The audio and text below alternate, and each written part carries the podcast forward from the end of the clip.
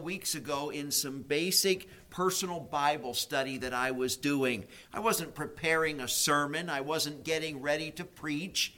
I simply opened my Bible to Second Chronicles chapter 1. And in part, that was because I was really going to focus on chapters 5, 6, and 7.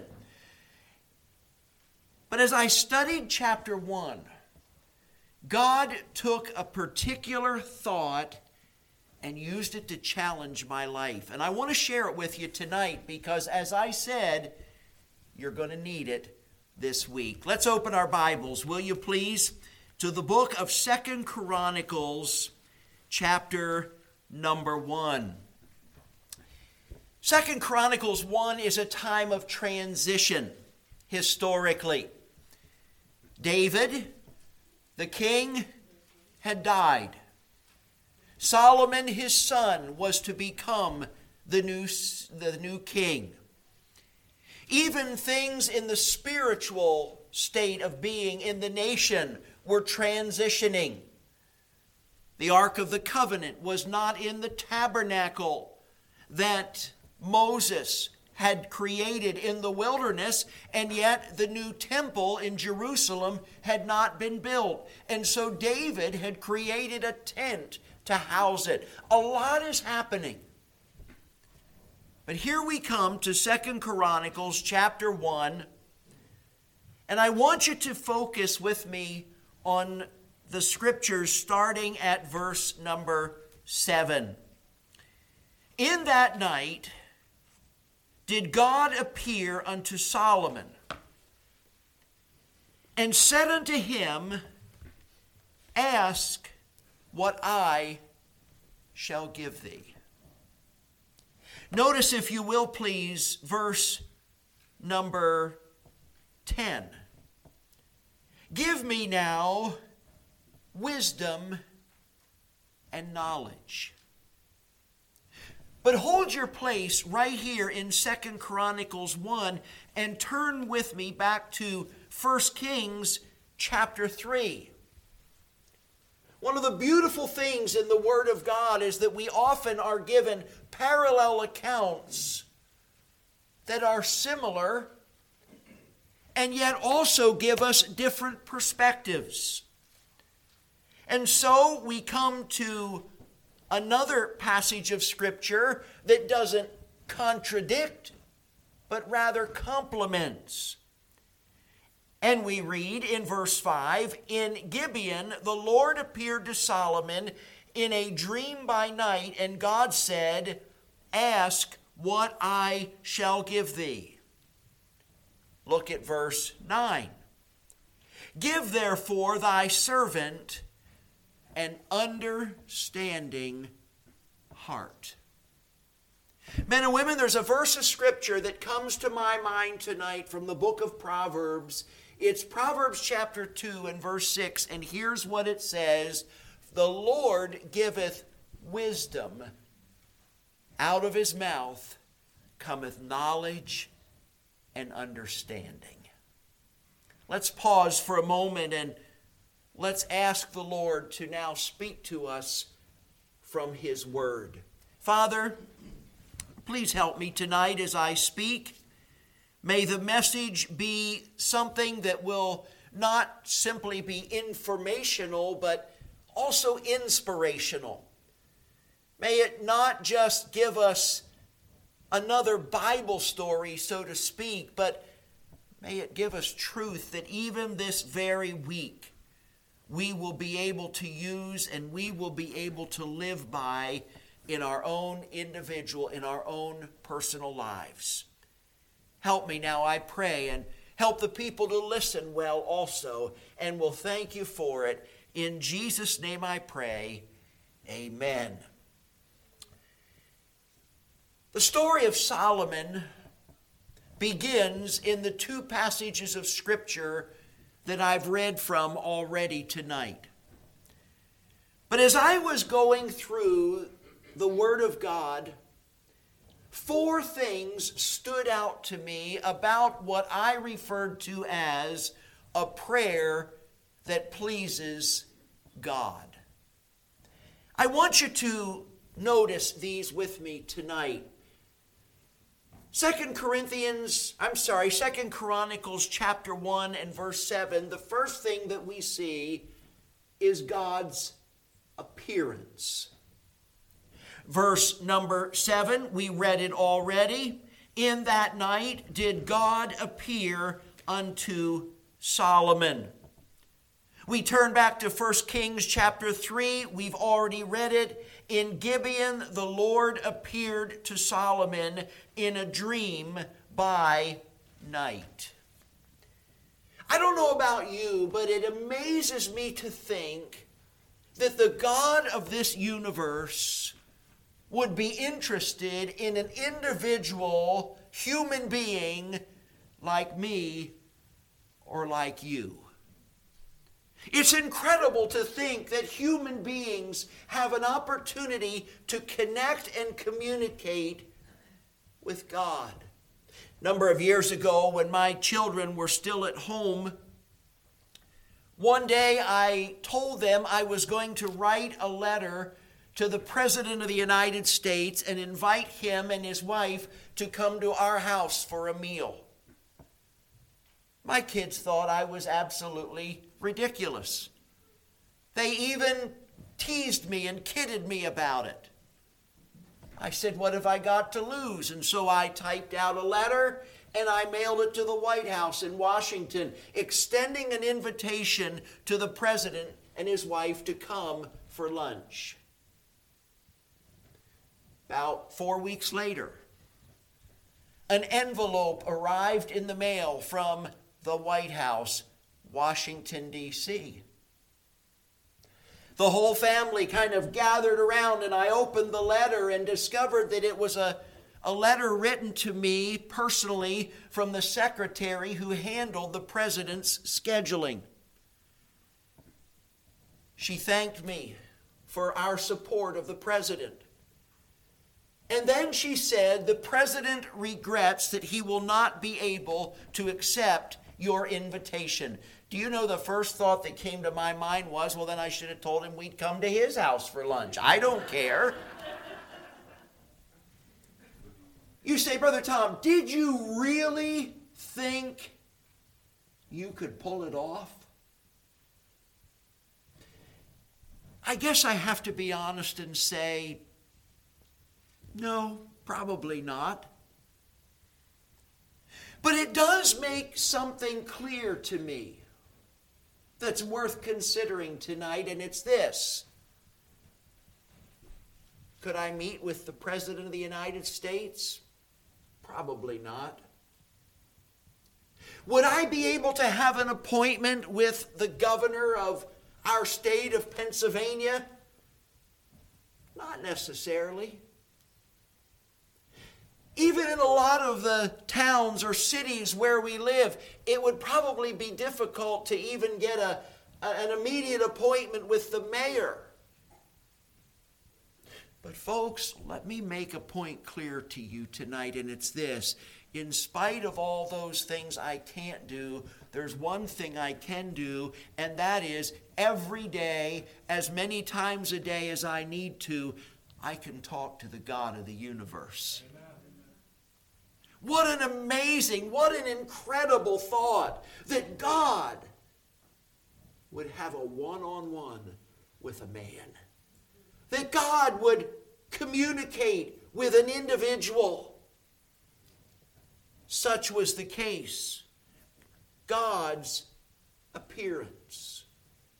But I want you to notice a second thing. Number two, notice, if you will, God's approach. I told you tonight I was speaking on prayer. Prayer is asking. But isn't it interesting that in this case, it's God who does the asking first? We go back to Second Chronicles chapter 3 and verse number 7.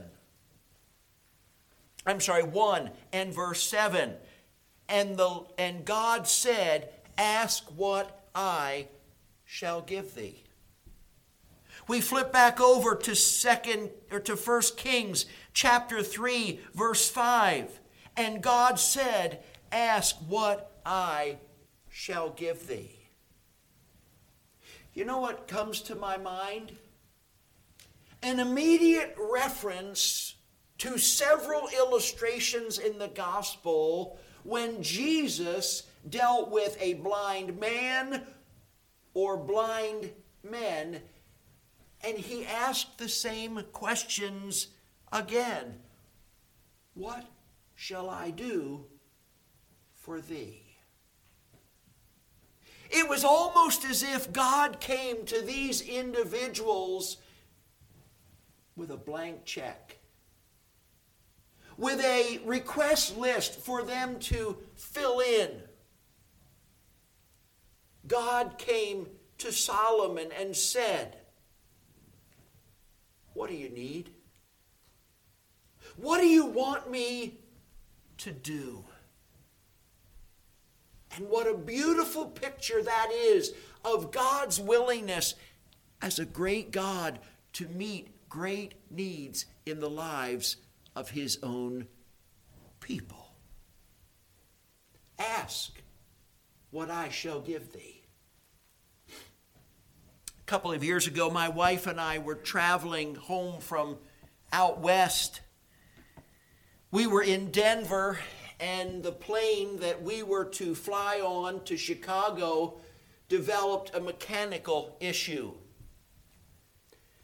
The result was the plane had to be towed out and another plane was brought in. The result is we got out of Detroit, I'm sorry, got out of Denver late, got into Chicago late, missed our flight to State College. Thankfully, United Airlines, by the way, they're paying me for this commercial. Uh, United Airlines quickly made arrangements for us to get a flight several hours later. There was only one problem heavy storms moved into the Chicago region. And so, for several hours, we listened to the announcements as our flight kept getting bumped a little bit later, and a little bit later, and a little bit later. And all along, I'm checking the radar on my phone, thinking, not a chance. We'll never get out of Chicago tonight. Finally, about 9 o'clock, sure enough, the announcement came your flight has been canceled until tomorrow morning. So I walked up to the counter and I said to the agent, So what do we do? She handed me a little business card and said, Scan the QR code on the back of this card and you will be given a live representative to talk to. So I scanned it. Sure enough, within seconds, there is a person talking to me.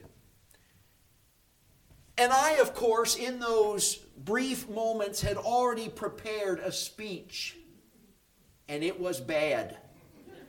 the broken down plane in Denver, the storms in Chicago. My wife and I are trapped in this airport. We have nowhere to go, nothing to eat, nowhere to.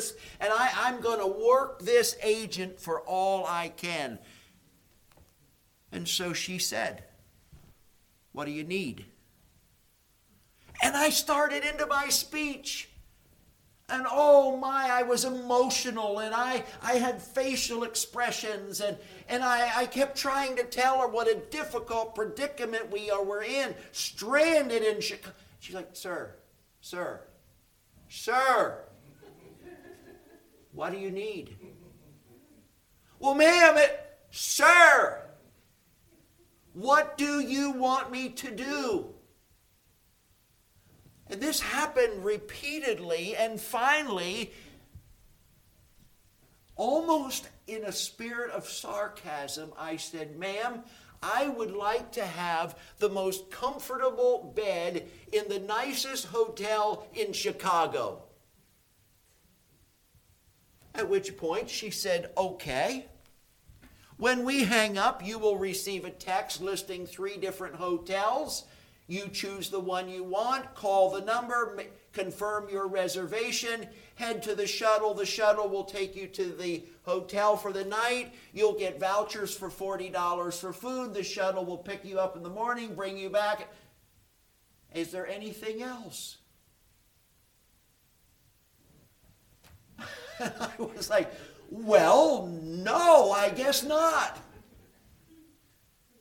And we hung up, and sure enough, there was the text, and a while later, there was the shuttle, and my wife and I spent a night in a very nice hotel in Chicago, and the next day got our flight to State College, and we're home by about 9 or 9.30. Why do I share that experience with you? I'd share it with you because sometimes, isn't it amazing how difficult it is to express our need even to a God who can meet any and every need in our lives? Do you realize that it is human nature at its worst to automatically assume that we've got to help God out. And there's a sense in which God just looks at me and looks at you in our time of crisis, our time of indecision, our time of whatever it may be that has touched our lives. And He says, What do you need? That's what God did to Solomon. But that leads us now to the third thing we want to see tonight, and it's this God's approval. Here's what happened. In response to the question that God had offered to Solomon, Solomon asks, for three things. We've already read them tonight. Give me now wisdom and knowledge. He asked that God will give him an understanding heart. It's at that point that God very specifically says, Solomon, you could have asked for riches and wealth and honor. Life of thine enemies, you could have asked for a long life. By the way, are those not the kind of things that a king would have asked for?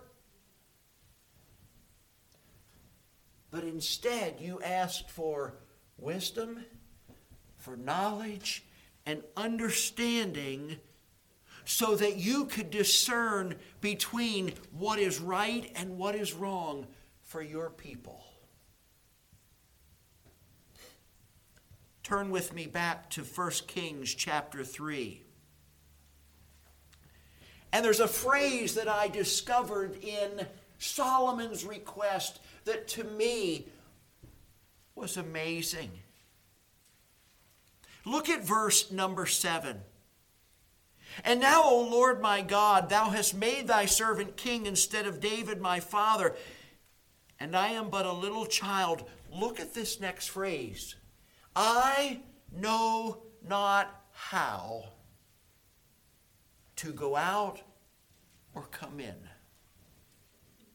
In my Bible, I marked out those four words I know not how. Do you realize that even this very week.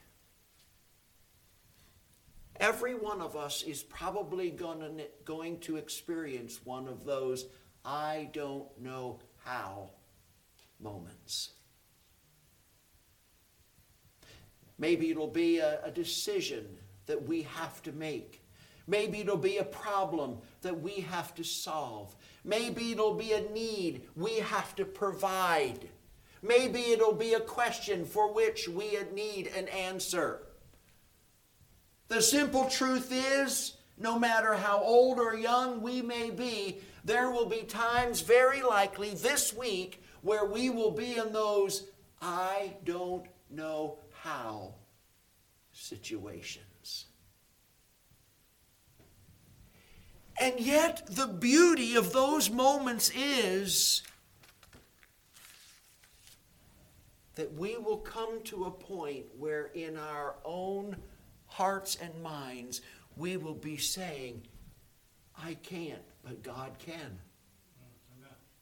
I'm insufficient, but God is all sufficient. I'm unable, but God is all able. I'm nothing, God is everything. I had a friend, we were discussing one time the question Will God ever give us more than we can handle? Hang on, because I know what some of you are thinking. And after a brief discussion, do you know what we concluded? Yes. God will allow us to face more in life than we can handle. Oh, I know you're thinking of 1 Corinthians 10 13. He'll not let us be tempted above that which we are able. But I am convinced that yes, there are times in life where God puts more upon us than we can handle. You want to know why? Because it drives us and it draws us to Him. That's why. Solomon is at a moment in his life where, yes, he is facing an overwhelming task to be the king of a great nation for God. But I want you to see something. Verse number 10 And the speech pleased the Lord that Solomon had asked this thing. What was it God was pleased with? What was it that God approved of? It was the fact that Solomon, in and of himself, was well aware of the fact he couldn't do it. And he needed God's wisdom, God's knowledge, and God's understanding. Back in my youth pastoring days, one of the themes that I developed through the years and taught to our teenagers was the concept of a God pleasing life. We studied everything from the perspective that you and I were created to bring pleasure to God. We were to live our lives in such a way that God could look upon us in approval and smile, as it were, with pleasure. Here's a man who pleased God. Why? Because of a simple prayer that said, God, I can't handle this. I need you, specifically your wisdom, your knowledge, and your understanding. What an incredible statement. And God approved. But let me quickly give you the fourth and final thing tonight in this simple Bible study. Number four, notice God's answer. God's answer. Since we're in 1 Kings chapter 3, look with me at verse 11. And God said unto him, Because thou hast asked this thing, and hast not asked for thyself long life, neither asked riches for thyself, nor asked for the life of thine enemies, but hast asked for thyself understanding to discern judgment. Verse 12 Behold, I have done according to thy words. Lo, I have given thee a wise and an understanding heart. We go back to Second Chronicles chapter 1, verse 11. And God said to Solomon, Because this was in thine heart, and thou hast not asked riches, wealth, honor, nor the life of thine enemies, neither yet hast asked long life, but hast asked wisdom and knowledge for thyself, that thou mayest judge my people over whom I have made thee king. Wisdom and knowledge is granted unto thee. You have Solomon's request and you have God's response. You have God answering Solomon's prayer. I took my Bible the other day and I started in 1 Kings chapter 3 and I began to just go through the scriptures. Let me give you a sampling of what I read. 1 Kings chapter 3, verse number 28. The wisdom of God was in him. 1 Kings chapter 4 verse 29 God gave Solomon wisdom and understanding much and largeness of heart.